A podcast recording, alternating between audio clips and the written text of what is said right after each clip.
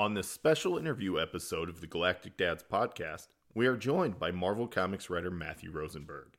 In this candid and in depth interview, he shares his unique entry into the comic book writing industry, as well as his thoughts on the elevator pitch, and explains his personal attachment to his early work. Matt also talks about his work at Marvel, past and present, and explores his run on Uncanny X Men before Jonathan Hickman took over.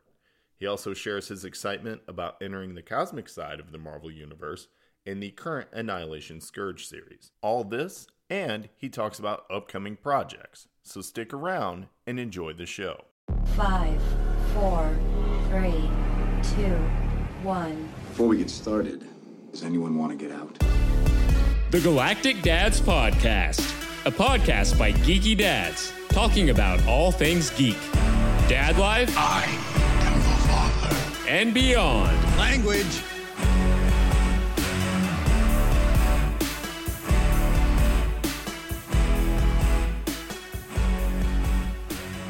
All right, so we are on with Matthew Rosenberg, who thank you very much for giving us your time. Oh, thanks for having me. I'm honored to be here. It is an honor for us to have you. Uh, it is only me, Brandon, from the Galactic Dads talking to you, so I hope you don't mind a little one on one. But everybody else was too sleepy to stay up for a Skype call. Uh, that's fair. That is fair. I'm uh, uh, I myself have been sleepy in the past, so I know what that's like. I uh, was curious. Uh, do you are you a bit of a night owl? Yeah, yeah. I'm a I, I- I'm a night owl and a and a guy who doesn't sleep that much. I'm like six hours is a really solid night for me. Um, oh wow! so uh, yeah it's it's it's always hard to sort of uh, you know I- have to be up in the morning to take calls and give notes from marvel. So it's sort of a tricky balancing act of like when i go to bed. If I, it, it was up to me uh, my bedtime would always be when the sun goes up. Like i go i would go to sleep when the sun comes up and wake up you know five or six hours later but I, I I only ask because our correspondences via email. All have timestamps, and it seems when I go to bed, I'll wake up in the morning and then I'll have a response, and they're always at uh, the late hours of the early morning.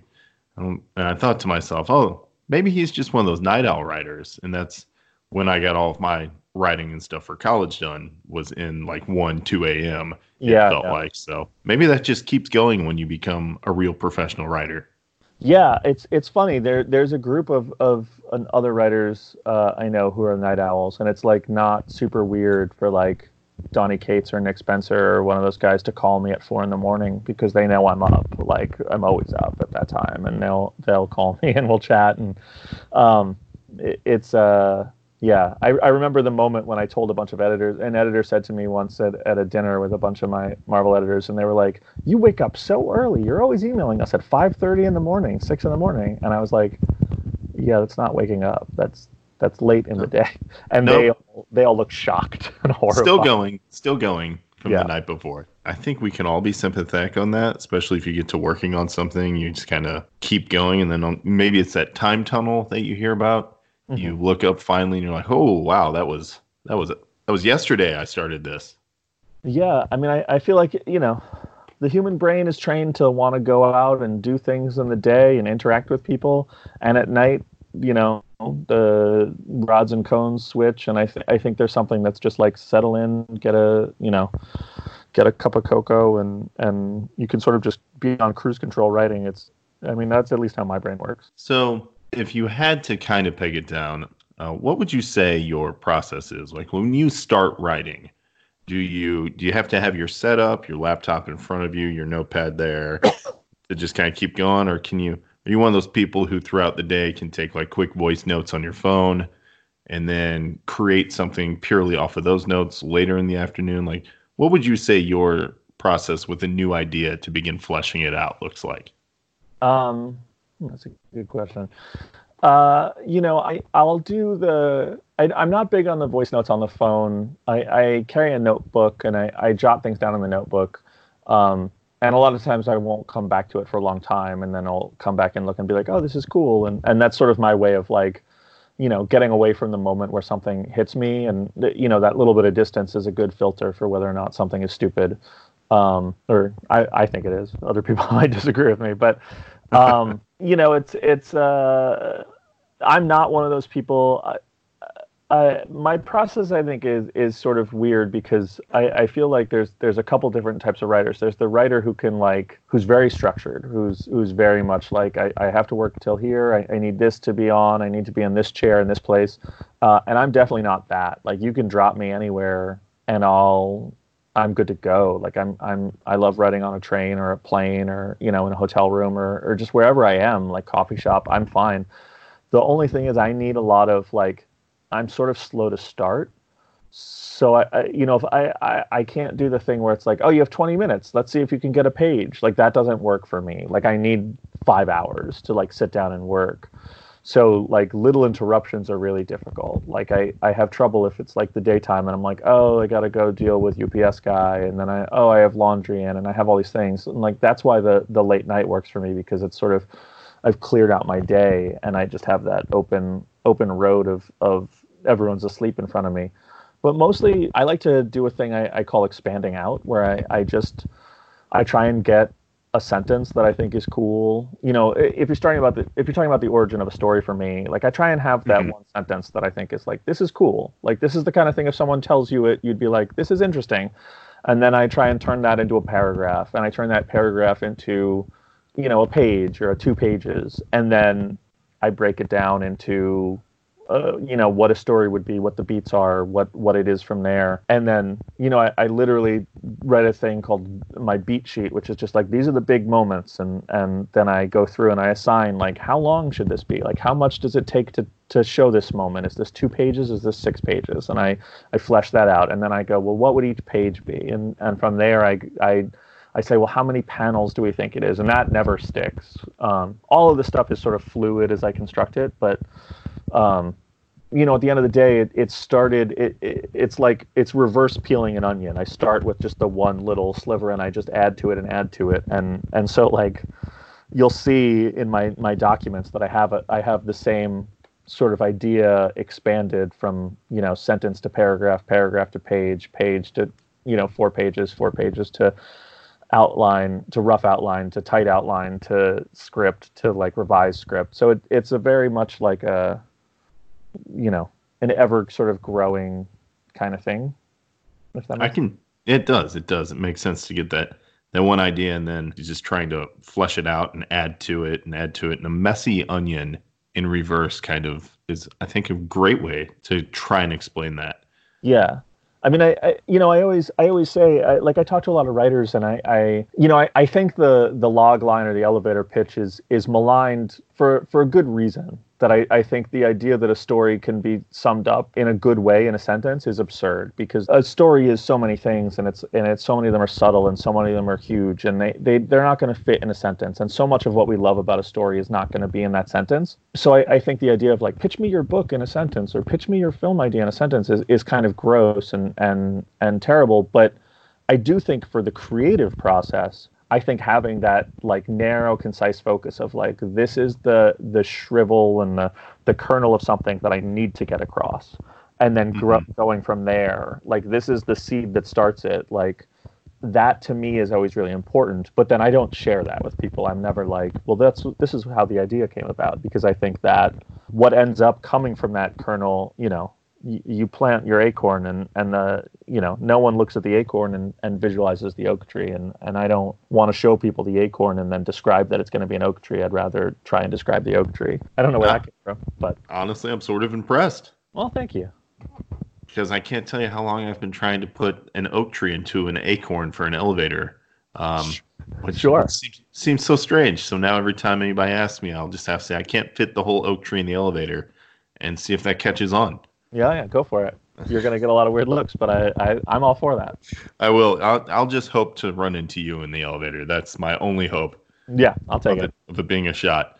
That's an odd, weird transition, but I think it fits with from the elevator pitch, which is you know what a many many people think is the way to to get an editor's idea at a con or sure. uh, via Twitter or however it is done these days because it's yeah. constantly changing. Um, but for you specifically, what was your first official comic book work? Was it at Black, Black Mask Studios? Yeah, so uh, I spent a while and I was pitching stuff, and then I did a bunch of self published stuff and did a web comic for a little bit on a now defunct site called Trip City that was great. And so that's where that's where I started. But my first like in a comic shop comic, I did a book called Twelve Reasons to Die, which I, I did with uh, RZA and Ghostface from the Wu Tang Clan. And um, that's, that's my, just too cool. I'm sorry, I don't mean to interrupt, but oh no, to make that to make that your break in, to be yeah. with RZA and Ghostface Killah from the Wu Tang Clan, like who dreams of that? That's crazy.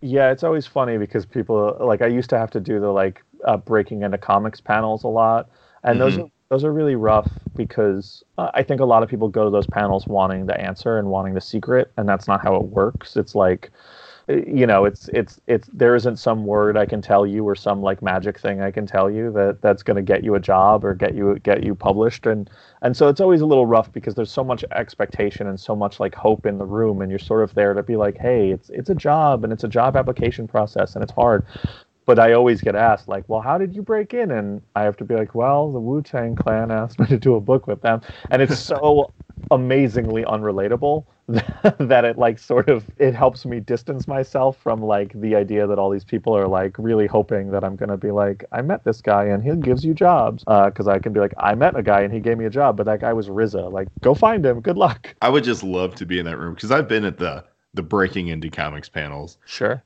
and not a single person but well, this pretty famous rapper and his friends were like, hey, let's make a book together. And that was my way in. I just love to see the energy in that room when that sentence comes out of your mouth. Yeah, it goes over real weird. That that is a moment. That is a moment that I cherish at cons because people are just like, "Is he joking? Like, what is he talking about?" And then I talk about it for a bit, and they're just like, oh, he's not joking. Like he really, his advice to me right now is go make friends with famous rappers, and they'll give you word. Um, which, if you can do it, for sure, do it. I see very few downsides to making friends with rappers, like real famous rappers. Sure. I, I can only see benefits there. Yeah, I got a lot of uh, nice meals out of it. Mm-hmm. Mm-hmm. I never once thought, hey, could probably do a comic book out of it, though.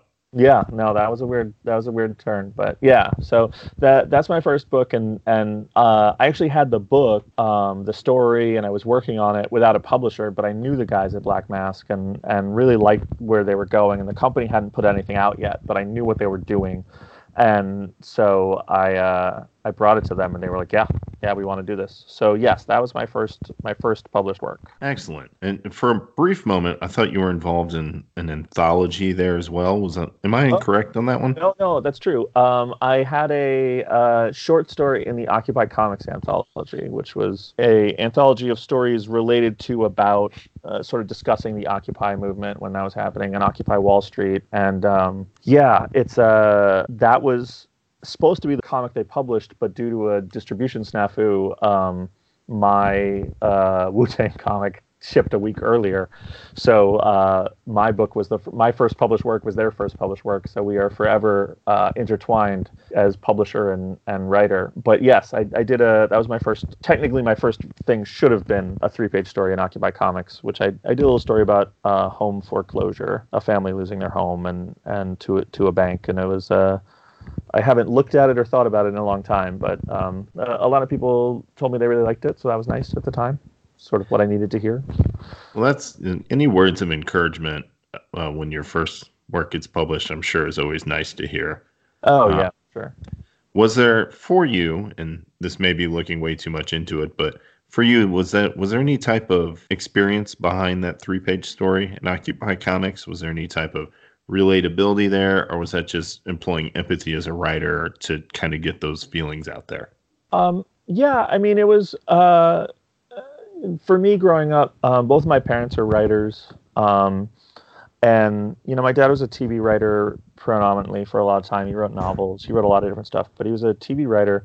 So we had a very uh, boom and bust. I had a very boom and bust kind of childhood when it was like, oh, he's on a show and it's working, and you know we're we're living high on the hog and then there was times where like as a little kid i was like oh things are scary and we're not doing christmas this year and and and there were points where um, things were you know there was ups and downs and you know, I, I, I would never be like I was a poor kid or, or deprived of anything. I, I certainly wasn't. My parents were, you know, took I was a spoiled little kid.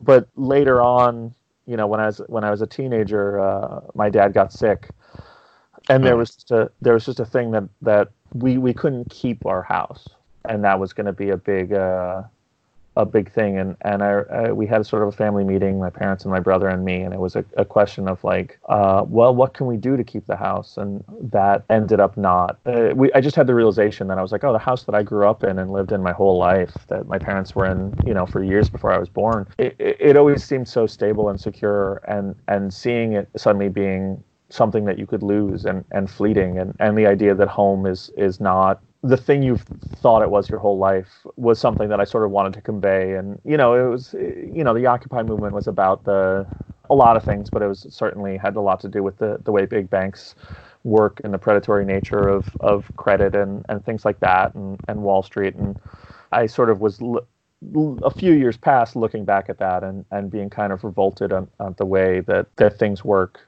in this country sometimes. And so, yeah, I mean, I channeled that. It was not like I was an adult, and you know, I, my brother was an adult. It was not like anyone lived on the streets. My parents uh, moved to Connecticut and lived in Connecticut, and I have a very lovely house. So it's not like this is some, but it, it, there was a, a, sort of a sliver of a connection to something in my life for sure in the story.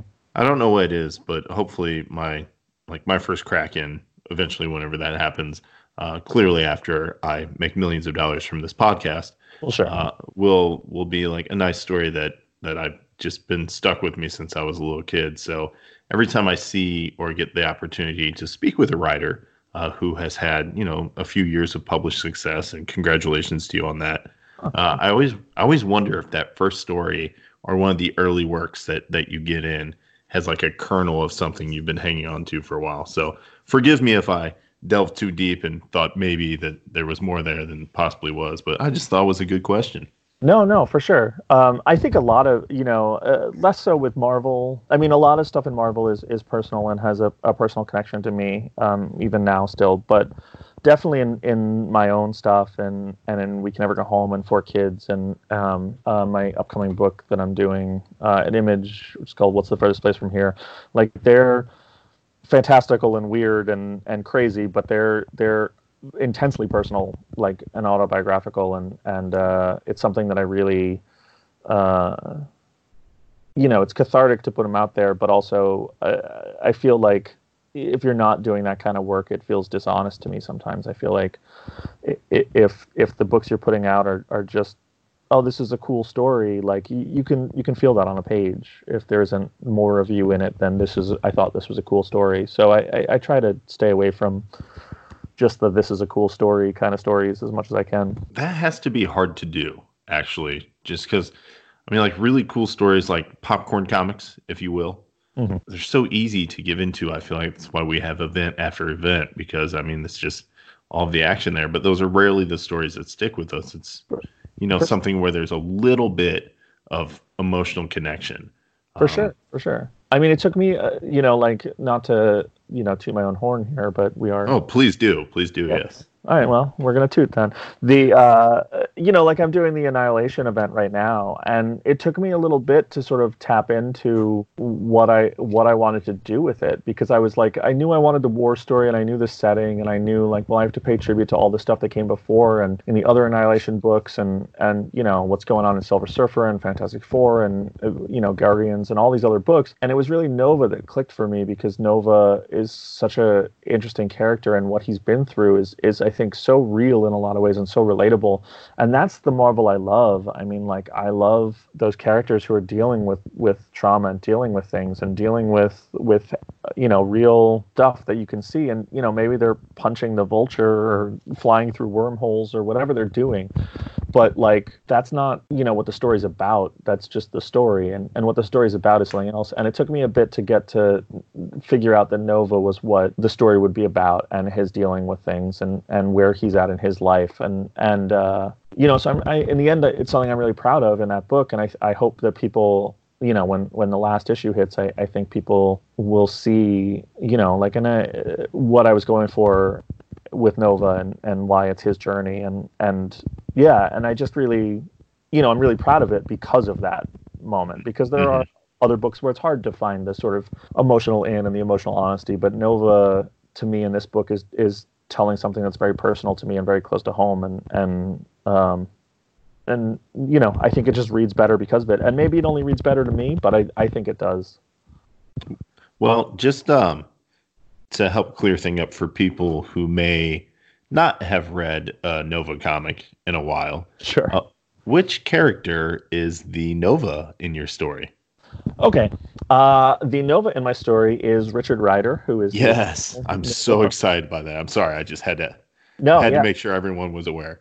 Yes. Uh, the Nova has, uh, you know, uh, Nova's such an interesting character. I I really love him. I grew up, you know, as a huge New Warriors fan, and he was on that team. And, um, you know, the original sort of conception of Nova was that he was basically, uh, you know, he's one part Green Lantern and one part Peter Parker in space. He's he's the hapless kid who ends up with great power and is learning that with that comes great responsibility.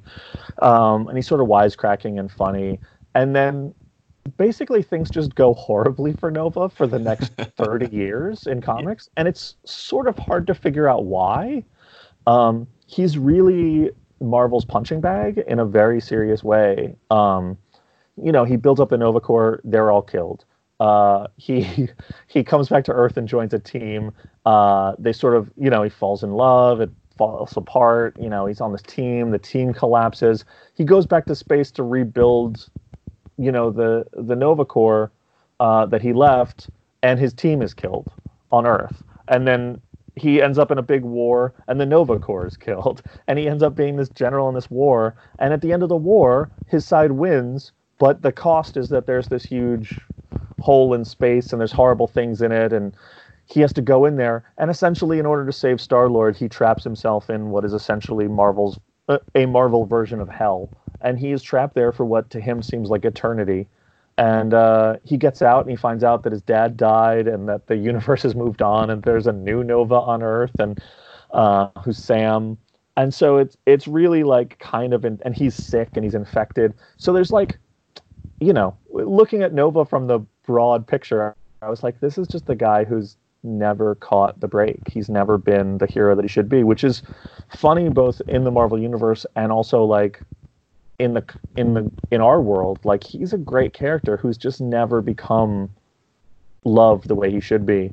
And so you know we're, we're putting a lot of that into the book. And so this is rich's sort of coming out of yet another tragedy and being roped back into someone else's war and uh, and dealing with that and dealing with a lot of this stuff and trying to figure out his place in the world in a in a very literal way trying to figure out where he belongs in the universe. Um, and i'm really you know I, I'm a big Nova fan, and I, I think some Nova fans were like, "You really beat the hell out of him," and I was like, "Yeah, I, I did," and like we we need to um, because he's Nova, but like he's gonna come out of this hopefully in a more interesting place, or maybe he won't. We'll see. You got to read the last issue.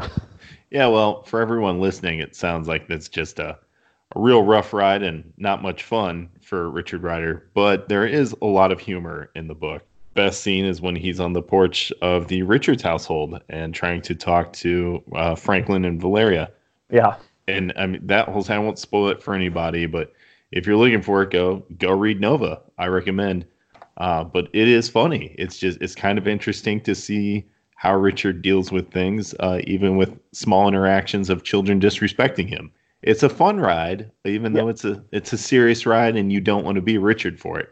Yeah, I mean, I you know, like I I, I took the very I very much took the uh the sort of Peter Parker esque origins of him to heart. That it's like when the world is raining down on him, he's still gonna like try and make the joke and still try and it, it's still he's still a little hapless and it's still funny. Yeah, there's there's some beats in there that I think are are pretty fun and funny. Um, you know, he ends up hanging out. Uh, not to spoil anything, but with a nihilist for a little bit, and there that is a um, the Which is enter- that's entertaining. I will Yeah. I'll just say it. that's entertaining. yeah, that was the thing I was sort of most excited about was just you know Nova and Nihilus hanging out. It's just a good buddy cop right there, buddy cop team up right there. I do feel that this is it's a good transition and pickup from the Annihilation from back in what was it late two thousands? Mid, ten- but yeah, it's it's kind of a nice pickup because I felt Richard Rider gave up that that sacrifice, and then only a few years later we got Star Lord back. But Yeah. I wanted to, and Thanos came back as well. Yeah. And the only person we were missing was Nova himself, and yet he wasn't returning. I was kind of miffed about that for a long time. Uh, so Yeah. it is good to see him back. Um, I wrote something, uh, a little thing that comes out uh, later. Well, uh, I wrote something that's coming out in the not too long, uh, not too distant future. That's sort of a Nova, a Nova short story coming up, and uh, you know, I, I don't want to spoil it. I, I really, I really love it, but but he he just has a line. He's talking to someone, and he has a line. He said, you know, I, I was trapped and they're like, "Oh, I'm so sorry," and he's like, "No one came for me," and it's just it's just the realization that it's like he's the only character in the Marvel universe that could be left behind. Like, there's no one else who would get left behind in the Cancerverse, and no one is coming for them. Like, there would be rescue missions and all this stuff, but Nova is such a such a character they kick around.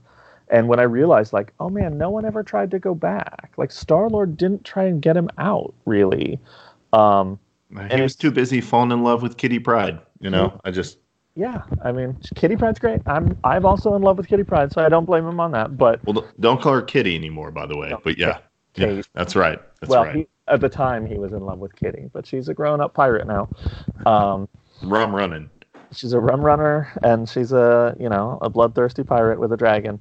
Uh, but yeah, so I, I just really like yes, the fact that no one came for him is something that has weighed on me, and I was gonna put it in Annihilation, but then I have this other thing coming up uh, where you'll see him, and I was like, yeah, it's gonna go in there, and I think I, I hope that you know when people read that they'll see what we were trying to do with Nova even more. I look forward to that uh, as a fan of Mr. Rider himself. So, I mean, switching from that, like there are some things I want to touch on, but not quite yet. But I did want to ask the start at Black Mask, uh, even though you had done some self published and online comics before that. Mhm. But the transition from that to Marvel Yeah. must have been one kind of like that, that fireworks moment Sure. uh, uh, hey, I got called up into the big leagues. But that was for what? A one shot? Uh, it was the first short story, actually. Um, my first thing was a Secret Wars Journal number one. I wrote a 10 pager. There's a, a Hawkeye story that I didn't write, and I wrote the X Men story in that uh, book. Oh, Uh, wow. Yeah, that was my first thing. And yes, it's exactly like the call up to the big leagues is the sort of analogy that I that I give myself. I, I actually remember exactly where I was. I was in my living room, and uh, Jake Thomas, who is uh, is my editor on the Punisher, uh, is for 27 issues, is is one of the great editors in comics, and and one of my favorite people. He just emailed me. Uh, Blue and he, he said, "Hey Matt, how's it going?" Um, and I knew him. I'd met him a couple times, and he was like, "I'm really liking I guess I was doing We Can Never Go Home at the time, and he was like, "I really liking uh, what you're doing on this book, We Can Never Go Home. Do you want to do a 10 page story uh, for us in Secret Wars Journal? Whatever you want." It was just so casual. It was just like a, you know, it was like the way you'd invite someone to to get coffee or the, you know, something like that. It was just such a sort of like, "Hey, do you want to do this?" That I I it took my brain like a minute to sort of process it, and I I remember I like I picked up my computer, my laptop, and I walked it into the other room and I showed it to my girlfriend. And I was like, hey, can you read this email? And she was like, what do you mean? And I was like, am I understanding this correctly? It's a four sentence email in plain English. And she was like immediately screaming and so happy. And it like, I, I couldn't really process it correctly. I was like, oh my God, I'm, I'm going to do something at Marvel is like a childhood dream of mine come true. So yes, it was, it was exactly that getting called up to the big league moment for me. I'm sure a lot of people sit and think, especially when they sit and the breaking into comics panels and, and things like that, they just hope for those moments. But once the the excitement and kind of the, the days wears off, you had to come up with the idea for what to write in that 10 page short story. Was there something you immediately wanted to write that you decided not to go with?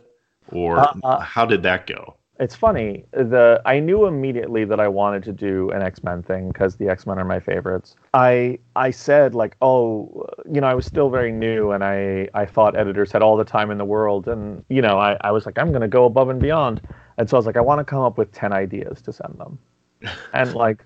They don't want to read 10 ideas. They want to read the best idea. And if they go, I don't like that, they want to read the second best idea. Um, but that was me not not really getting that. And so I, I sent 10 ideas and actually, like I think my ninth idea uh, was a Captain America story that I really, really loved. That could only sort of be done. It was like an alternate universe Captain America story that could only really be done in in that sort of context. But I was really, it's something that I'm like, huh, that's probably the better story because years later, I don't ever think about my actual story that I wrote, but I think about that Captain America story a lot. Um, but no, I mean, pretty much the thing I wanted to do, the first thing was was the you know they they told me like there's all these it's in Secret Wars, so there's all these different worlds on this battle world planet, and we want to do something in in New Egyptia, and I knew Egyptia from the old New Warriors book. They go there, but I was like, I don't want to do a New Warriors story. Like I'm going to do an X Men story, and so right out the gate, I sort of knew you know where it was taking place and who I wanted in it, and then it was just a sort of like putting pieces together kind of thing. That yeah, I, I, I it sort of came together really quick. It, it, the the funny thing is when you start at Marvel, like I say this to people, I, have had this conversation with people who are now Marvel writers who like I I sort of you know I try and always be available for writers to other writers to talk to if they need advice or anything, if they think my advice would be good. And so there's a bunch of the newer Marvel writers who like I either knew before they were Marvel writers or or friends of mine who I've sort of tried to help out along the way. But there's always a moment at Marvel where they're like, okay, it's time to go. Can I have this tomorrow or can I have this in two days? And when you're an indie comics writer, you're just not used to that. Like you, you're used to ruminating on things and taking weeks. I remember once an editor said to me, like, "How fast can you turn a script around?" And I was like, "Usually about two weeks." And they were like, "Oh." And I was like, "No, I mean, I, I could go faster, but like that's what I'm averaging now because of my workload." And I immediately was covering because I was like, two weeks is as fast as I've ever done a script." And I remember when I had my story approved for Secret Wars Journal, they were like, "Okay, cool. It's a ten pager. Can we have this in two days?" And I wanted to go above and beyond. And I was like, "You'll have it tomorrow." And I literally hung up the phone and started writing, and wrote as fast as I've ever written, and had it into them the next day. And then I was like, "Well, I guess I can write a script in two days if I need to." Um, um, imagine the the excitement fueling you like crazy. But I imagine like once you once you're there, you're like, "Well, I gotta show them I'm like I'm pro now. Like I can do this. Oh yeah, you're you. They drop you into the deep end, and they're like, I mean, it's the it's you know they're looking at quality, they're looking at you know ease of working with you, and they're looking at speed. Like it's a it's a speed business. I mean, we have to have scripts in every month. Like that can't be late. There's just no there's no excuse for having a script late. There's no excuse that works. So you you need to do it or you, you need to do it or learn that you can't do it and look for something else to do. So you know you learn that really quick. When i got rocket raccoon was such a great learning experience for me because they called me on monday and they were like would you want to write rocket a rocket raccoon miniseries? And i said yeah. And as jordan white was the editor and he was like do you think you could have a, a pitch to me by friday? And i said you'll have a pitch in three hours. Oh. and he's like damn, okay. And I sat down and I sent him a pitch, and he wrote and he came back and he was like, "This is great. Do you think you can have an outline to me by Friday?" And I was like, "You'll have an outline tomorrow." And I, you know, it's like late in the day, and I I stayed up all night and I wrote the outline and I sent it into him, and it's Tuesday now. And he goes, okay. And he, it took a little while to read it. And so, end of day Tuesday, he gets back to me. And he's like, I have some notes and corrections, but you know, actually, the first issue is looking pretty strong. And like, we talked about it on the phone for an hour and a half. And he's like, you know, I, I feel comfortable. You know, you have to revise the outline, but do you think I can have the first issue by Friday? And I was like, I just had this moment in my head where I was like, that's when I was supposed to have the pitch in, like. And I, I just realized that I, I I busted my ass so much and ran so hard at it that like you don't get rewarded. There's no like grand prize for that. It's just like, oh, okay, the the goal line is moved further back. Yeah, um, and to make a terrible analogy, instead of the horse finally getting the the carrot, it's just more stick, right? Yeah, you, you're yeah. just begging for more stick. You don't even know it. Yeah, exactly. And I just I was like, you know, it's Tuesday. I hadn't slept, and I was like, script by Friday. Yeah, okay. And a revised outline. You're like, yep, you got it. And I like, and I hung up the phone, and immediately my brain was like, I have to get it to him Thursday. I have to be ahead of deadline. And I was like, yeah, and that I mean that's just the job. It's it's it's uh, it's demanding and it's it's tough, but it's a it's an awesome job. So I you know I have no complaints. I'm not sitting here being like oh it was really hard and but it is a it is a funny funny business because you it is like so much adrenaline based in a in a weird way. Yeah, I don't think anybody ever thinks of a writer, much less a comic book writer, and thinks, "Well, look at that adrenaline junkie. He just can't do it without ridiculous circumstance." yeah, um, we may not look like uh, your typical ad- adrenaline junkies, but yeah, I mean, you know, uh, you put me and, and Ed Brisson or me and Donny Cates or you know Frank Barbiere and me or any any of the writers that you know I'm really tight with, and we're gonna be up and you know James Tynion and Josh Williamson like like friends of mine and, and buddies and you know you put us together and, and we're just gonna be like talking about story and comics until like four or five in the morning. Like it's it's it's hilarious to me sometimes like you know at these conventions or you know when people are in town and and you see them like sort of how much we sort of live off of this stuff in a in a very real way. It's both comforting and alarming i think. Yeah, well, I mean, imagine a bunch of people who are passionate about it as fans themselves, and then they get to, in a way, get the keys to the kingdom and get to play with it and really make it stuff. How could that not be a room full of super excited people? sure sure yeah you know, Um, and just to riff off the idea of adrenaline junkies for fun, one day you guys should all wear like a GoPro camera on your forehead and, and see how riveting that footage is on YouTube. That's Oh, great. That's great. Uh, you just want to see me, uh, you know, answering emails when I wake up in the morning from bed for an hour before I even get up. Like, it's great. People would love to watch that. Uh, you know, we say it in jest, but there are probably a few people out there who would watch that. Uh, For sure. Yeah. Like, look, he's he's live tweeting from from bed still. It's he's been up two hours. Yeah. Yeah. Look, he forgot to have breakfast.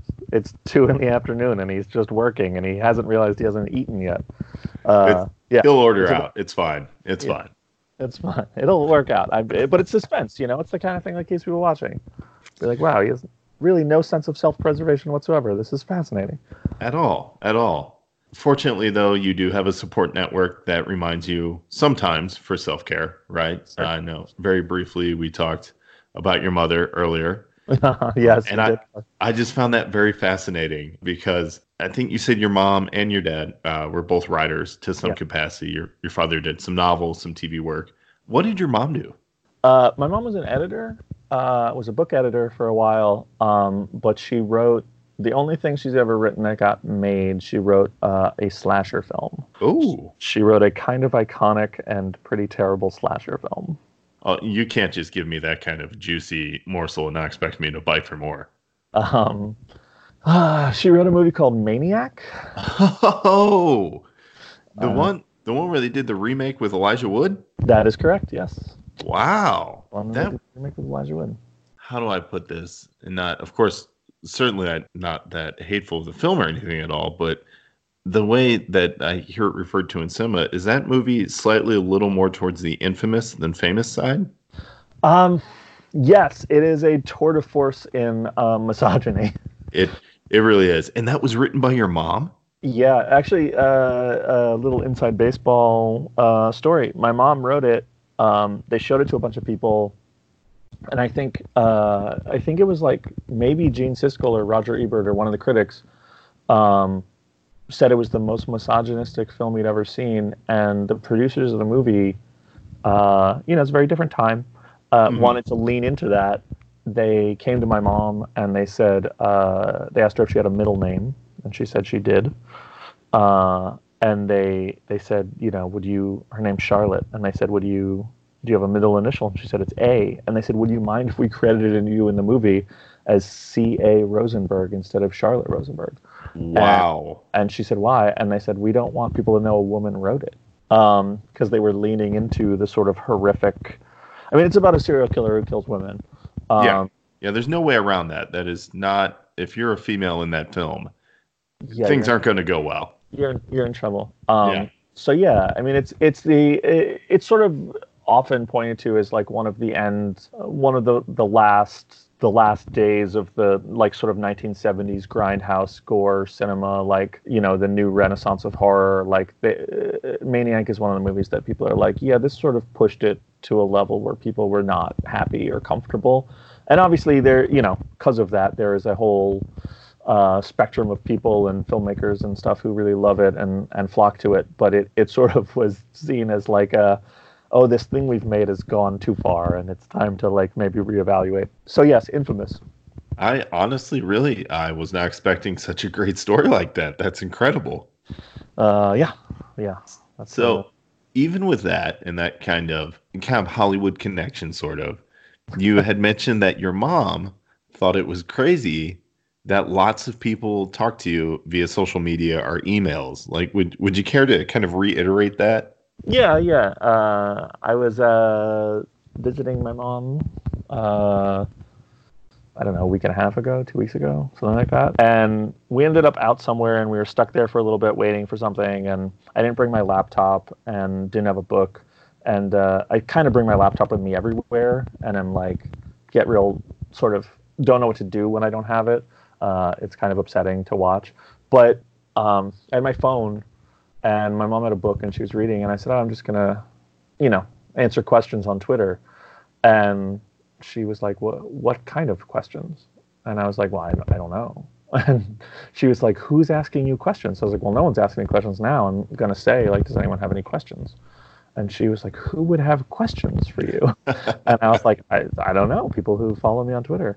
And i think the whole thing sort of was kind of confusing to her in a in a very real way. And then you know, I, I tweeted out like, I am, you know, stuck in a waiting room. Does anyone have any questions for me?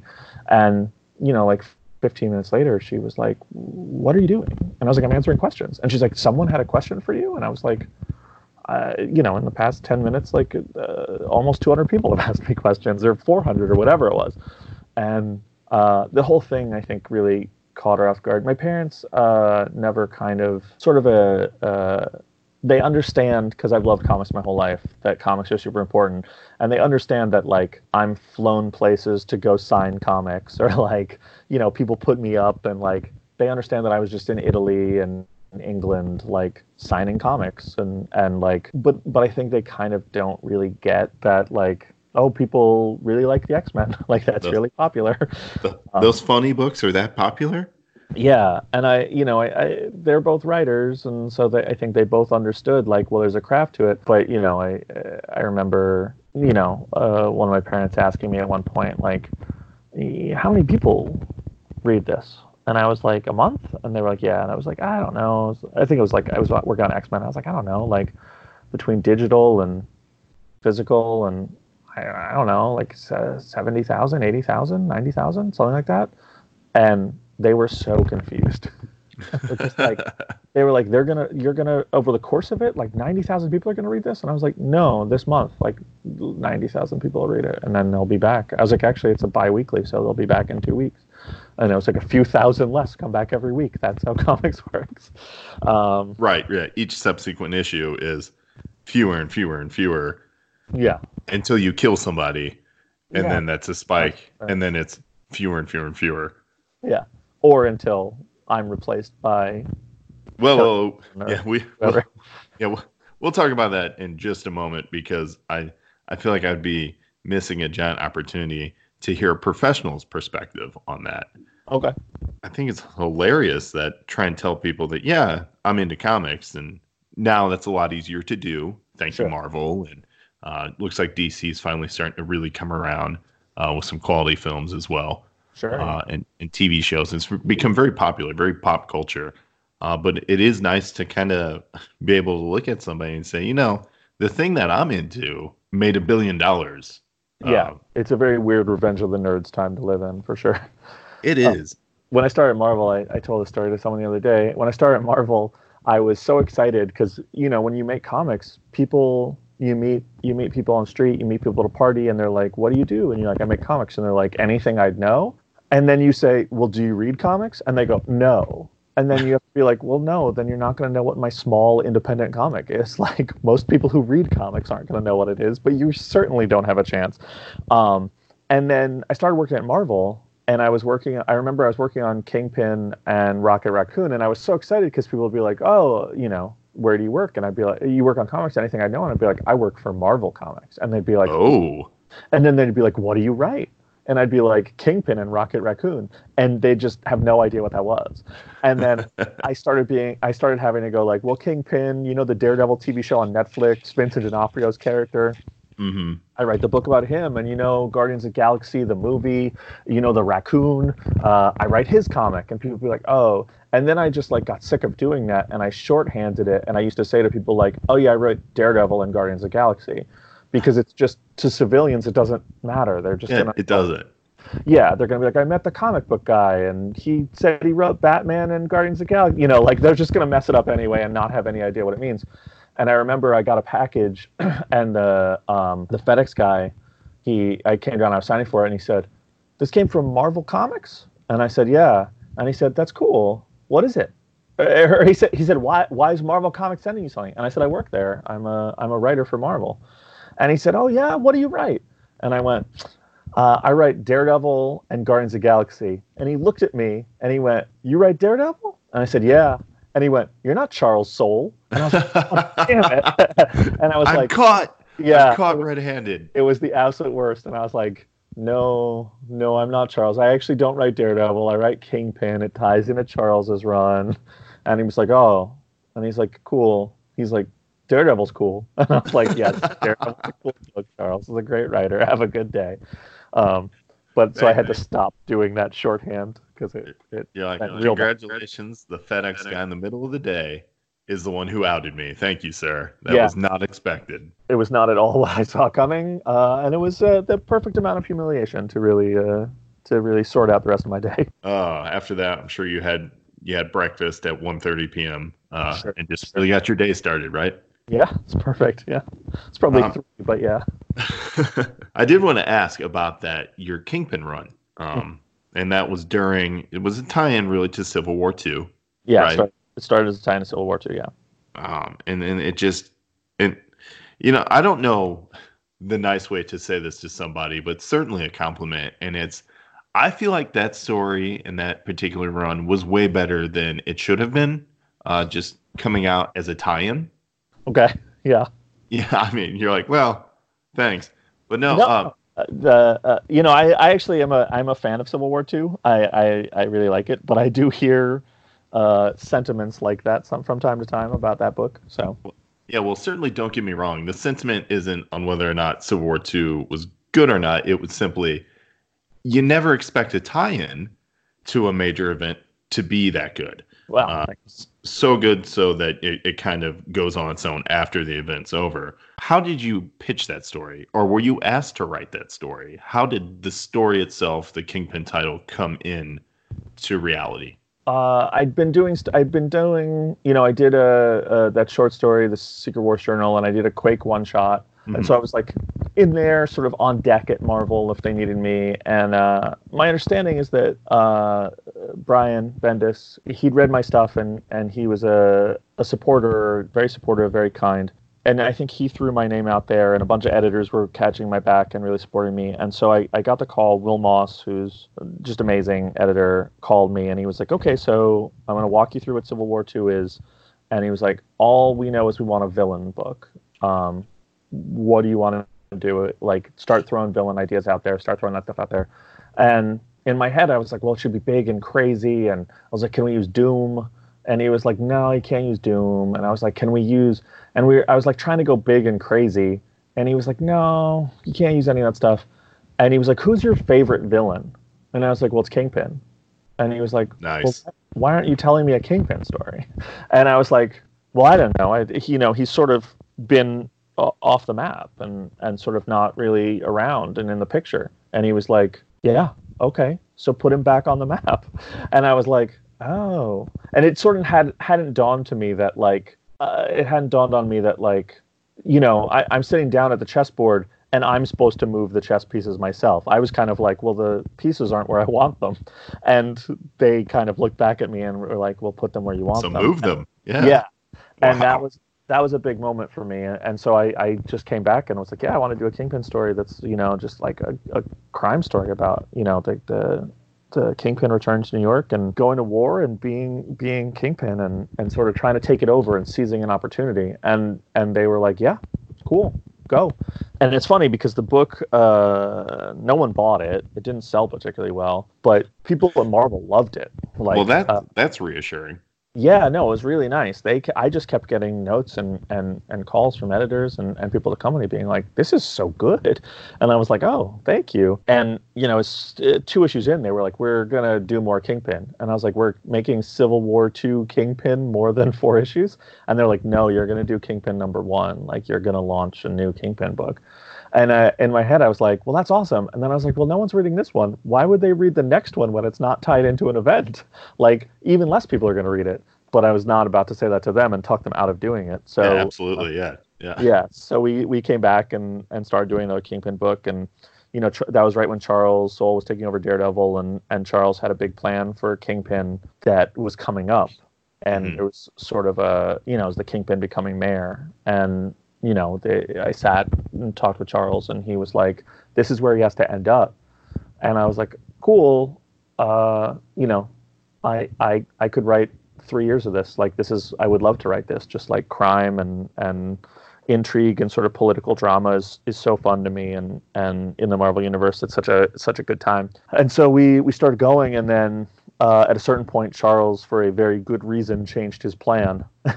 and he i remember he sent me a note and he was like hey i'm not doing this arc now that like you're going to tie into heavily.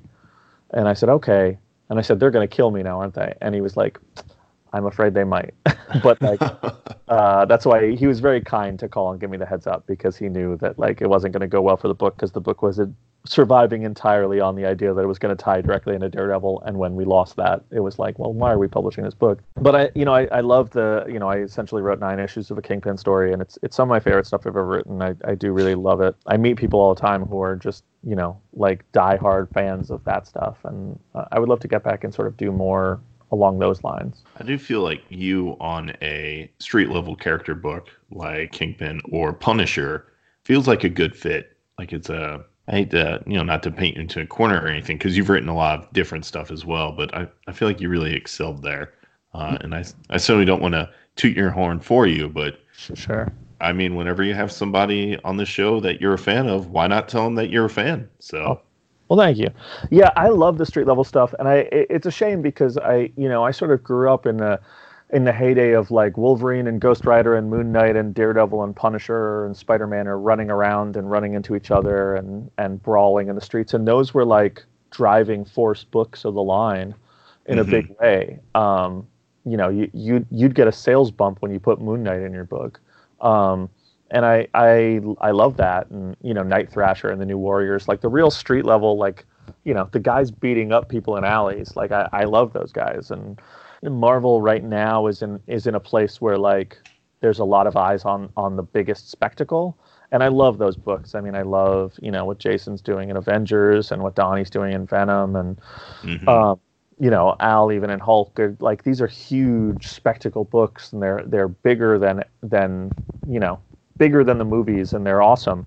But I, I feel like a, a lot of a lot of the people who really uh, clamor for the the street level, the like the sewer's eye view of the Marvel universe. Uh, you know, I feel like those characters are a little underserved. There's not an Iron Fist book now. There's not a Luke Cage. There's not a current Jessica Jones book. Like, there's no, you know, currently there's no Punisher ongoing. Like, and uh, there's no Moon Knight book. Like, uh, I just really love those characters, and I'm hoping that you know they have a renaissance because I I really do feel like you know the there's the famous Stan Lee quote where he says you know Marvel's the world outside your window. Like, I grew up in New York City. Like, I grew up seeing the places that you know Daredevil was fighting. Like I I you know like I, I would recognize locations and stuff.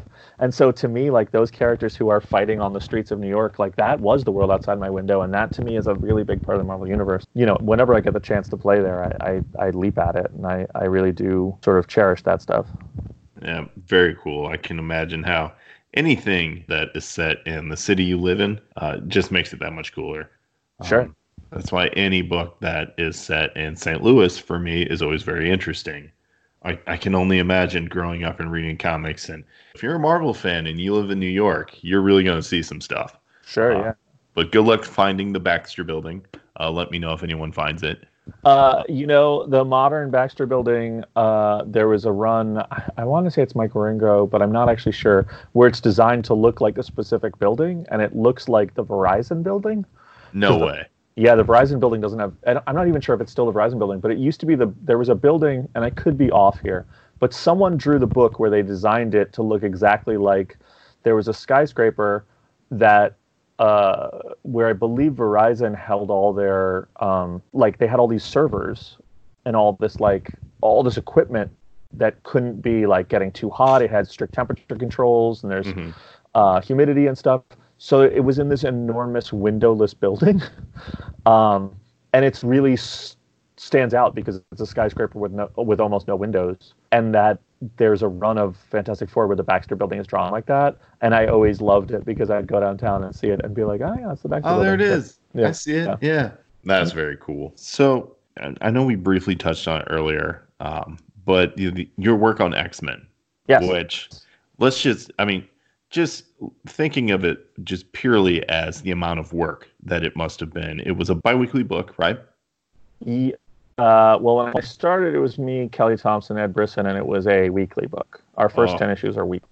And then it goes to bi weekly, except in the middle of it, there's War of the Realms, which I wrote three issues of War of the Realms tied in. So those shipped three times. That made it three times a month for three months. So yeah, there's I a mean, lot that- of a lot That's insane. book. That's a lot of work. But your run happened and you know, it it came to the end just in time for Hickman's relaunch of X-Men to to kind of take off. Yeah, it's cr- what a crazy coincidence. Yeah. Um it's almost it's almost as if somebody designed it that way. And- Yeah. But the question I have is when you started writing X-Men, you know, Yes. you, you you got the call, I assume that, hey, you know, it's open, we're gonna we hope you'll do it, or we'll let you do it, or however that worked out. Mhm. Uh, at what point did you realize what was coming next down the pipe? Because really I don't think anybody and you know I'm on Twitter quite a bit, and you can read so much, and of course you know know that's true. None of these people are in the room, but it's it's always nice to hear from a professional standpoint when you realize that oh this will be the end of the book I'm writing. Did you know that within the first ten issues? Was it halfway through, more towards the end? When did you find out? Um, I found out before I had X Men.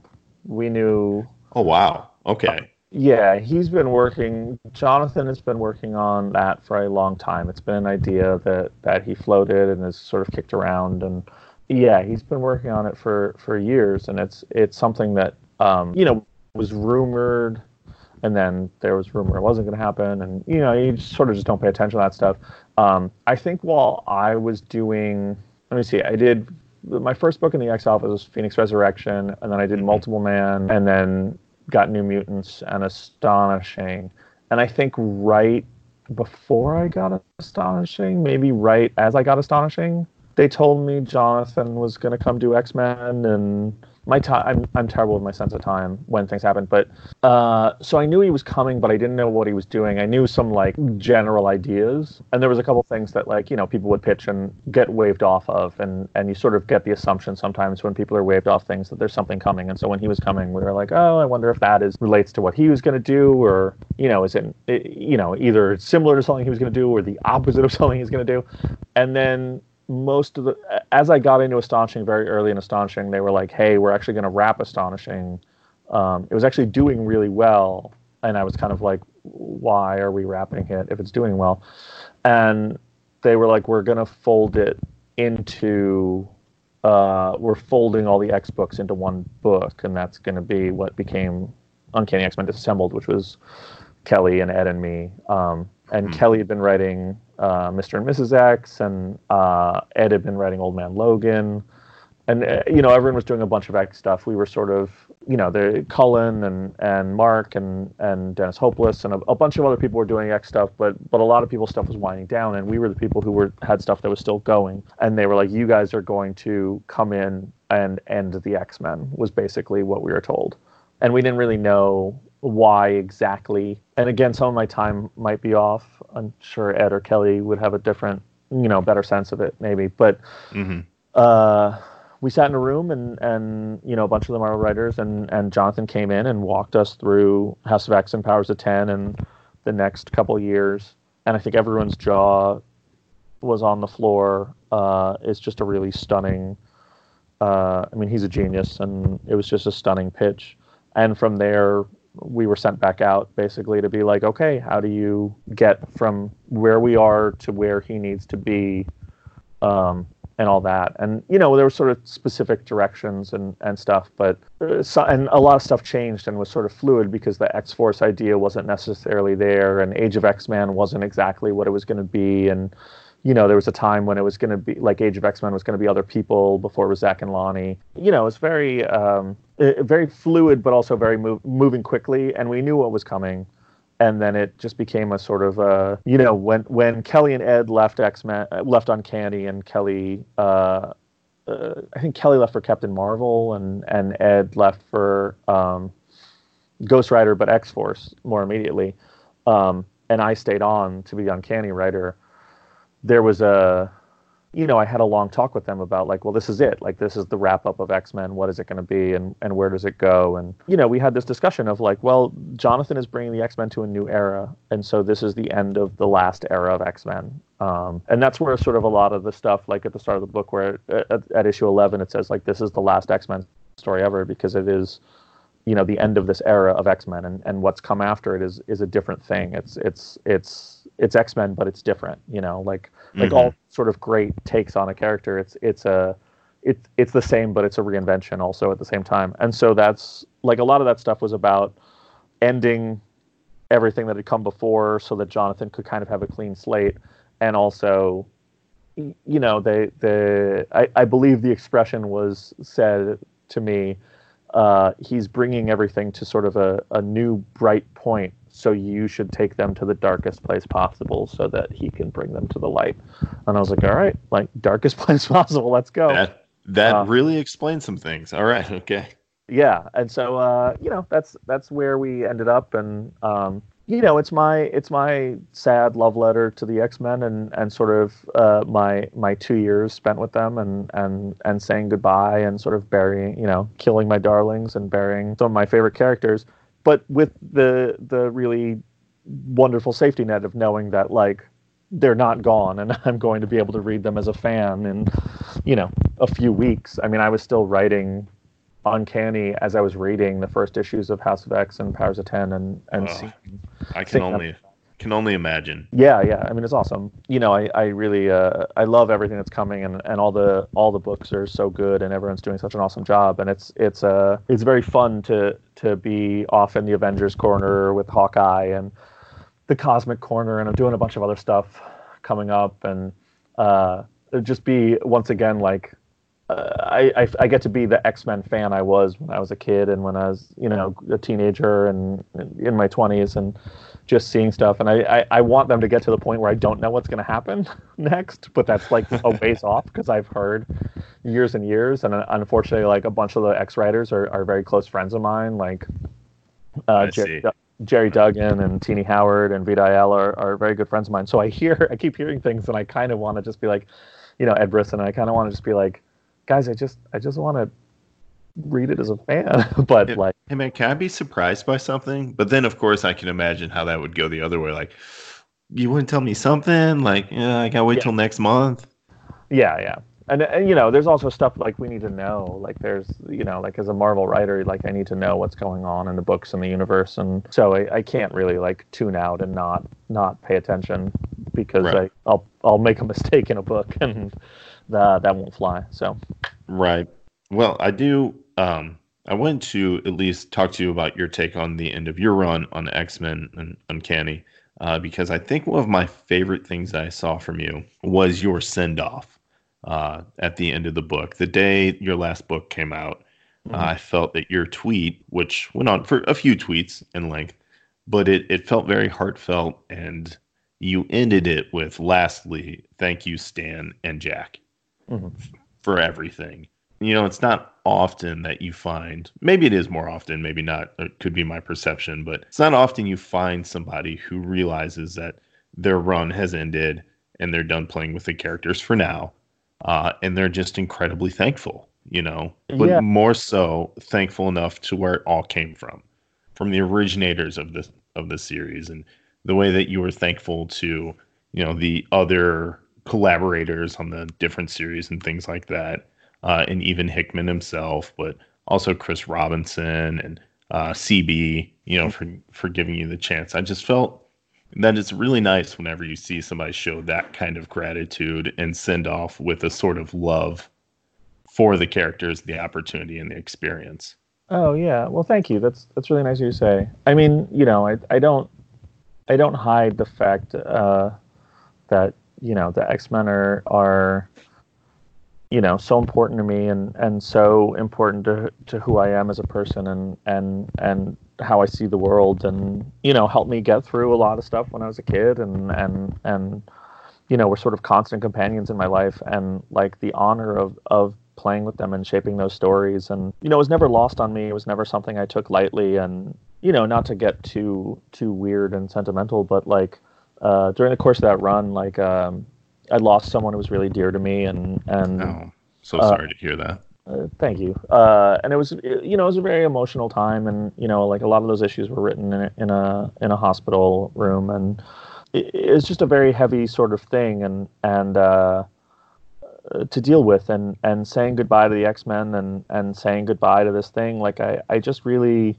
It was very open. It was very sort of a very raw kind of thing. It was very like this was a childhood dream of mine that I fulfilled, and and and I got to do something with that I you know I never it's one of those things that you you dream about doing and you never imagine you'll actually get to do and so I, I just never I wanted to make it really clear that I don't I don't take that stuff lightly and I don't I don't take it for granted and and that goes back to to of course to Stan and Jack and just like you know I, I think any Marvel writer any Marvel anyone who works at Marvel who doesn't always have the perspective that one these characters will live on after I'm dead, but also uh, these characters were here before I was born, and that's you know the sense of insignificance I think is really important. Um, uh, the sense of scale and the the idea that like I'm not writing the X-Men, I'm adding a couple stitches to the tapestry that is the X-Men, and that's I think really important to keep in mind. Like even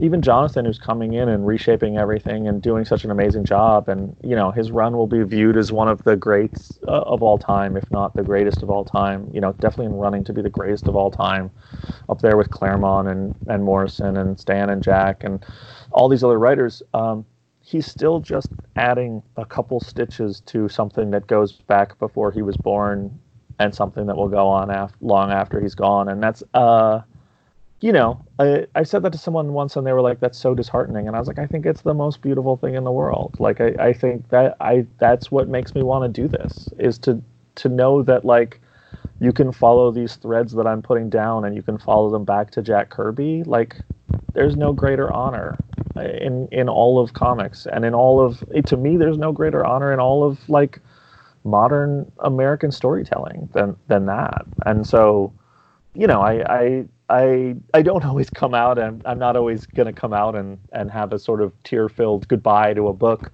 every time. Um, but it is uh uh, you know, it's always there in the back of my head. The the like the legacy of all of this is is never something that that should be taken for granted. Yeah, I mean, honestly, that's a beautiful perspective. Um, everybody's looking for some type of legacy. Uh, you know, for for me, that's my my child, um, and um, can only imagine that'd be a piece of creative work that was consumed by, you know, thousands of people, and uh, you get to contribute to your favorite stories from before you, and like you said, exist after you. I, I can't imagine kind of a a better honor. So that's an excellent perspective. I really wish people would kind of think of all things in that way, whether it's the the latest Star Wars movie, um, just getting to experience that, Sure. or you know, the TV shows or any book, anything, you know, um, just having that perspective on life. Like this is here, the idea was before me, and there's going to be more after me. Uh, just being grateful to contribute to it in any way, you know, whether you're a creator or a consumer, you know, just I think I think our society, and this is just me, real hot take, would be a lot better off if they just realized that it's better to be in the moment and a part of something than necessarily commenting on it. Yeah, for sure, for sure. And I, you know, I, I think there's, you know, I think there's something really nice about about having perspective, and I, I think, you know, you know, like, uh, I don't know. I was watching, uh, I was stuffing envelopes yesterday and watching an episode of Mad Men, and there's a thing on on the episode where they talk about the pictures of Earth from from space that that came back, and it's the first pictures of Earth and and they talk about how insignificant it made them feel. And and you know I've I've heard all those stories about just like what it felt like. And uh, I'm sort of a big space nerd so I, I kind of love that stuff. And and and they they they painted it as this really really harrowing kind of daunting thing to see how small and defenseless you are as just like this blue marble in space. And I I just realized that like I love those pictures of Earth from space and I never found them uh, upsetting. I, I did find I did find like uh, I don't know. I sort of reveled in the insignificance of it all. I sort of found it really beautiful to be like the the the importance is not some great cosmic thing. Like you can't see me from space. The importance is in the people around you and and making people's lives better and the people you touch and interact with. And that's that's sort of always been how I try and approach everything in my life. It's just like, what is the point of anything if you're not making the people you interact with lives better and you know your life's not better for that. So you know it's a uh, i'm glad that some of that came out in in in my my post book summation i guess. But yeah i think there's i think there's a real i think there's a real power in, in recognizing your insignificance and and sort of embracing it and and figuring out how to how to own that that is, I know you have said that you are not a father, uh, but that is something that I think would carry over very well uh, with you if you were to ever go on that crazy adventure that is uh, parenthood. I mean, I have a I have a cactus. Well, is it still alive? Oh yeah, oh yeah. So you're doing great. Your Thank practice you. run has been incredible. Yeah, they kind of they're kind of hard to kill. Well, they- yeah, let's just- not let's not take away from the incredibleness that you're keeping something alive. Thank you, thank you. You're right. You're right. I'm sorry. You're right. But also, it's hard to kill them. Yes, I know. yeah, just like they take water once or twice a year. Yeah, just every once in a while, you have to like spill a glass of water into it, and it'll be fine. yeah, That's great. Uh, that's that's sort of my a good level of responsibility for me. For like. now. For now. Yeah. Uh, All right. Well, enough dwelling on what you have written and how you felt about everything. Let's talk about some of the exciting stuff that you have coming up because I know you already had mentioned it, but uh, the the Hawkeye book. Well, and you're you're currently currently you have Nova, uh, the Annihilation Scourge, out. yes. uh, and that is a great fun book to read. Um, it's nice for people who like space Marvel or Marvel in space, cosmic Marvel, if you Cosmic Marvel. Yeah. Um, yeah, uh, Annihilation's out now. Uh, this week, uh, two issues came out. It's six issues total. Um, you know, I sort of spearheaded the whole thing, um, and then we brought in uh, three awesome, awesome writers in uh, Dan Abnett, who obviously worked on the original Annihilation, uh, Christos Gage, who worked on the sequel. Um, the original sequel, and then uh, my buddy Mike Moreci, who is one of the best writers working in comics. And um, Annihilation is structured. There's an alpha and omega to start it, and then there's four one shots that are, you know, I, I, I said the, the important thing for me is like it, it, they need to be puzzle pieces. They all they all break apart, uh, but they need to stand on their own. They need to be uh, a working a working story that if you just like the Fantastic Four and don't want to read all of Annihilation, like go read the Fantastic Four issue, um, and you'll get a happy, good. You'll be happy with your great Fantastic Four issue. So there's an Alpha and Omega, and then there's the Nova issue, which I wrote. There is uh, Beta Ray Bill by Mike Moreci, which came out this week. There's Silver Surfer, which came, uh, that Dan Abnett wrote, which came out this week, uh, and Christos Gage wrote um, the Fantastic Four issue that came out last week, and then next week is the wrap up. So it's all it, you know. It's a Marvel event. Every issue is oversized and big and epic and crazy, but it's also uh, a little more compact and and easily di- easily digestible than your Mhm. typical Marvel event, which I I like. um, we're not following a bunch of threads that are you know uh, tangential. We're not we're not um, spinning a story out uh, into other places. Uh, we're we're we're laser focused on what's happening, which is a big cosmic war. Um, and it, it's really fun. It's been really fun. Um, I love the cosmic stuff, but I um, I'm I'm straight edge, so I'm I'm not a, a drinker. I don't do drugs. Uh, so sometimes uh, the cosmic stuff, thinking about how you deal with an Adam Warlock or uh, things like that, is is something where like I could never write that book because it's you know uh, cosmic reality fabrics fighting and tearing apart, and uh, you know the the collector shows up and destiny you know whatever it is uh, mm-hmm. that stuff always goes over my head. But I, I love the original annihilation because it is essentially a war story in space with superheroes. And and that is something that i understand and and can sort of uh, wrap my head around. So that's what we're doing and and i'm very excited about it. And and people have been really enthusiastic. It's sort of my first um, toes into the cosmic universe and uh, the Cosmic fans have been awesome and, and super fun to to play with and you know to to tell stories for and um, yeah, it's been a great experience. And very, then very cool, very cool. Thank you. I actually, and then oh yeah, what were you gonna say? I was gonna say actually, I look forward to uh, Mike Moreci's Beta Ray Bill. Uh, yeah, yeah. He's honest. Uh, he's a great guy. Uh, not to spend too much time talking about him, just real quick, I was introduced to him through his novel Black Star Renegades. Great book. Great book. Yeah, yes. great book. Um, unfortunately, I got to meet him at C2E2, and he was unbelievably gracious. He did a breaking into comics panel, actually, which sure. is really funny, and signed the book for me. Uh, always um, very kind. Uh, but to see him on the on the series, the Annihilation Scourge series, and writing Beta Ray Bill was a, a, a very nice surprise for me. Yeah, uh, yeah especially um, since he's working on Wasted Space over at mm-hmm. Vault, yeah, uh, among other things, and it, it's great to see him on a space book at Marvel. For sure, um, Mike is uh, when I was first uh, trying to break into comics and pitching things. Mike is one of the first comic creators I met, and he was doing the same thing. And so we've been friends for years and years. And he is uh, one of my closest friends and and a guy I, I care about so much and uh, you know the, the opportunity for this came in and i was like guys he's he's doing wasted space. He's doing the plot. Like he's just knocking it out of the park on everything he touches. And marvel yeah. was like yeah well, let's bring him in. Um, so I was, I was really excited. It's his first marvel book and uh, and he just kills it. It's so good. Um, i hope that he has many many more marvel books to come. But um, yeah it's it's great. It's been it's been so fun working with him and and all this. And uh, he's actually flying to New York uh, next week, and we're gonna hang out and go see a movie, get some dinner. It's, uh, Very cool. Time. Are you guys gonna go see Star Wars? We, we are. That is correct. That's fantastic. I can only just guess what kind of movie he'd be excited about, uh, especially with the uh, tattoo he bears of the rebels on his on his arm. I so, have the same.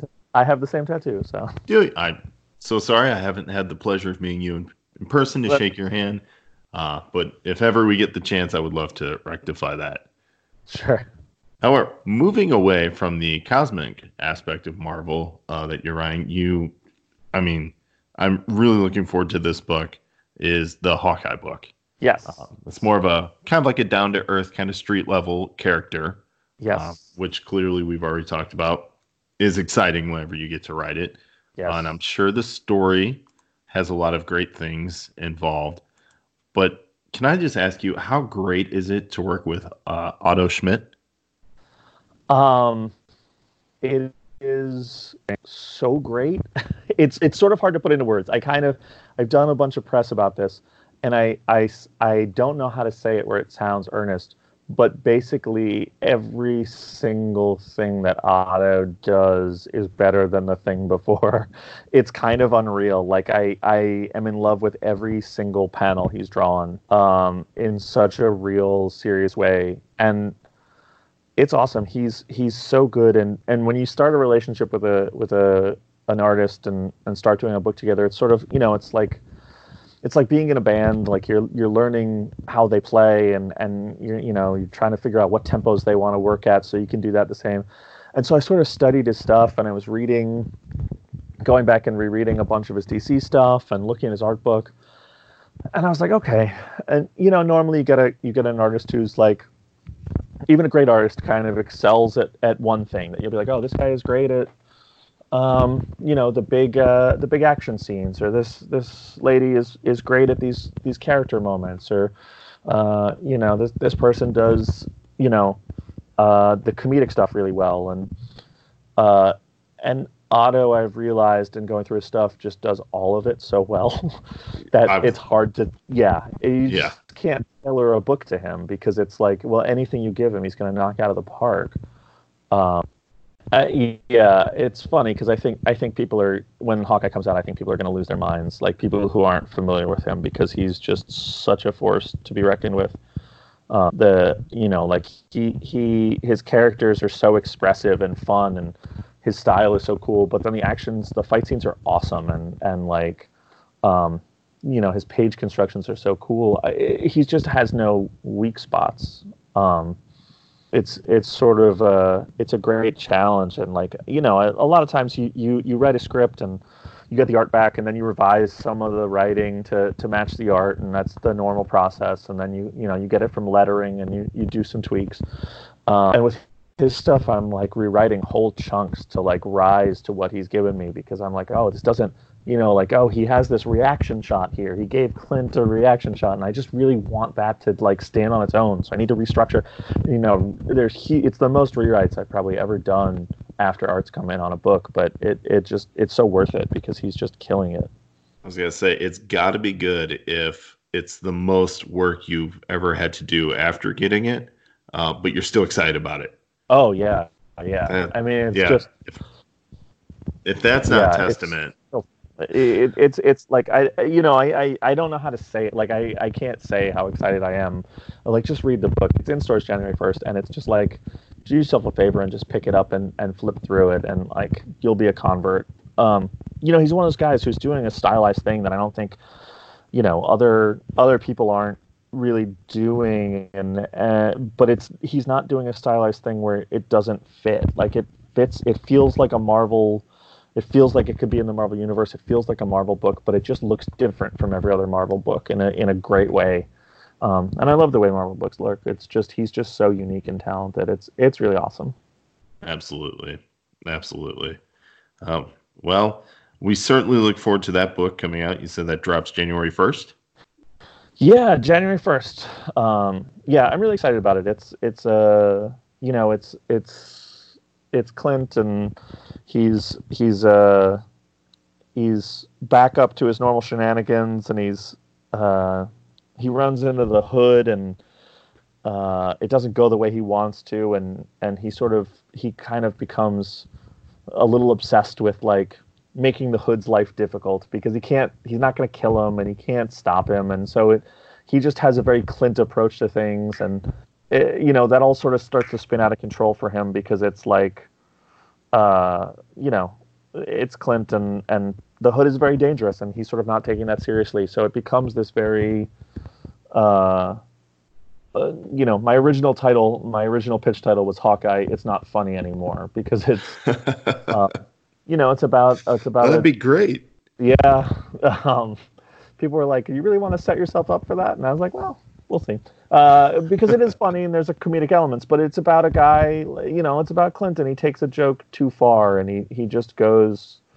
You know, he can't let it go, and it it becomes. Uh, you know, dangerous and and so that's a, that's a big thing and then also there's another element that we haven't talked about as much which is that there's a new ronin and Oh, very interesting. Okay. yeah and Okay. The, new ronin is is maybe uh is very dangerous and sort of hurting people and kind of a loose cannon and he's he's robbing some people. And uh Hawkeye at the same time is messing with the hood and and sort of a lot of Hawkeye's friends are you know the book is full of great guest stars and they're all kind of looking at Clint being like what are you doing? And then while all eyes are on him this new Ronin appears and they're all kind of like is this you? And he's Ah, and he's like no it's not me and so it, it you know it's sort of all these sort of elements of of his life are kind of spinning out of control some of his own making some not and it's how that all ties together is uh you know the sort of driving force of the book of just like watching Clint sort of get in too deep. Um, it, but it's fun. It's funny, and it's you know it's it's there's some re- relationship stuff in it. He's got a new girlfriend, and there's a bunch of jokes and uh, a lot of cool guest stars. I, I'm really excited about it. I, I hope people check it out. I was gonna say this sounds like a book that's really worth picking up. Uh, I so certainly go check that out. But uh, do you have anything else coming up that we should be keeping an eye out for? Yeah. Um, in February, I'm doing a new ForceWorks book. Awesome.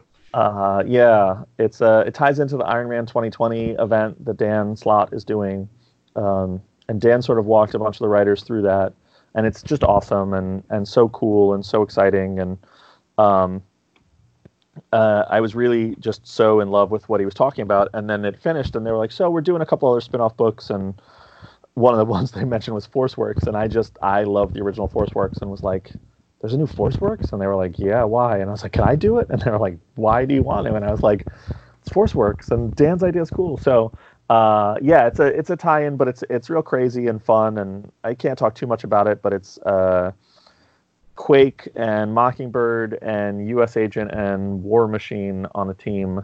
hmm Uh, hmm You're selling it already, right there. Yeah, I mean, I, I, it's a lot of uh, a lot of folks I love who don't who don't necessarily get get the attention that I think they deserve. So, um, I'm putting Fantastic. I'm putting all them in there, and then other than that, I have a, a new book coming out from Image later in the year, um, called "What's the Furthest Place from Here," and I'm doing that with Tyler Boss, who did Four Kids Walk into a Bank with me, and uh, yeah, it's just a fun dystopian post-apocalyptic coming-of-age story about kids, uh, a gang of kids who live in a record store after the world has ended. Um, and uh, yeah, I'm really excited for people to check that out when when we put it out, which I'm hoping is the spring. Very cool. Very cool. And that's the only, that's the last thing I can talk about. That's the only thing you can talk about. I actually feel like I've been blessed with more than I thought I would get. Uh, figuring out that Ronin is going to show up in Hawkeye and Oh, yeah. um, Force Works in February. Like that's still, I guess, two and a half, no, two and a half months out. So sure, yeah. thank you for sharing that. That's incredible. Um, but uh, awesome, yeah. So aside from on your Twitter, which is at Ashcan Press, uh, or your website ashcanpress.com, uh, is there anywhere else that people should be looking for you? I like the Indian restaurant in my neighborhood. I go there about once a week. Plug Uh, it if you love it. Plug it. uh, no, I don't want it to get too crowded, and then uh, then they won't have a table for me when I go there. I actually never eat there. I always get food to go and eat it in front of my computer. But um, the yeah, sad. Uh, no, I don't know. I'm around. Uh, I have a Instagram page that's Ashcan Press. I don't ever update it. Um, I have a Facebook page that's Ashcan Press. I don't ever update it. Uh, I have a Tumblr page. I think you can guess what it is. Uh, Ah. I also don't ever update it, but I don't think anyone's on Tumblr anymore, so I think that's okay. It's okay. That's why that screen name of uh, Indian Table for One uh, just doesn't make sense anymore. But it's fine. It's Tumblr. That's fine. Yeah. Yeah. Um, yeah, I don't know. I'm a writer, so I try to just be on Twitter. I try to stick to one. One is enough. One is too much already. So, Indeed. I will say that uh, anybody who actually uh, contacts Matt with, you know, within reason, uh, he will communicate with you. That's how I was fortunate enough to get him on the show. So don't be scared to say hi, you know, comments on his work. Uh, be kind always. But uh, yeah, hit him up. He will talk to you at Ashcan Press. yeah, I try Oh. to always, you know, I try to always uh, answer people. I, I, that's sort of the point of having a Twitter, I find. So I, I try and be there if people have questions or thoughts or anything, and I'm happy to chat about comics because I love comics. So, Fantastic. Well, we have plenty to look forward to, and I have much to be thankful for uh, when your interview. It was very enlightening, very entertaining, and I'm certainly uh, eager for more. Uh, so until next time, Matt, thanks so much. thank you so much for having me. This was super fun.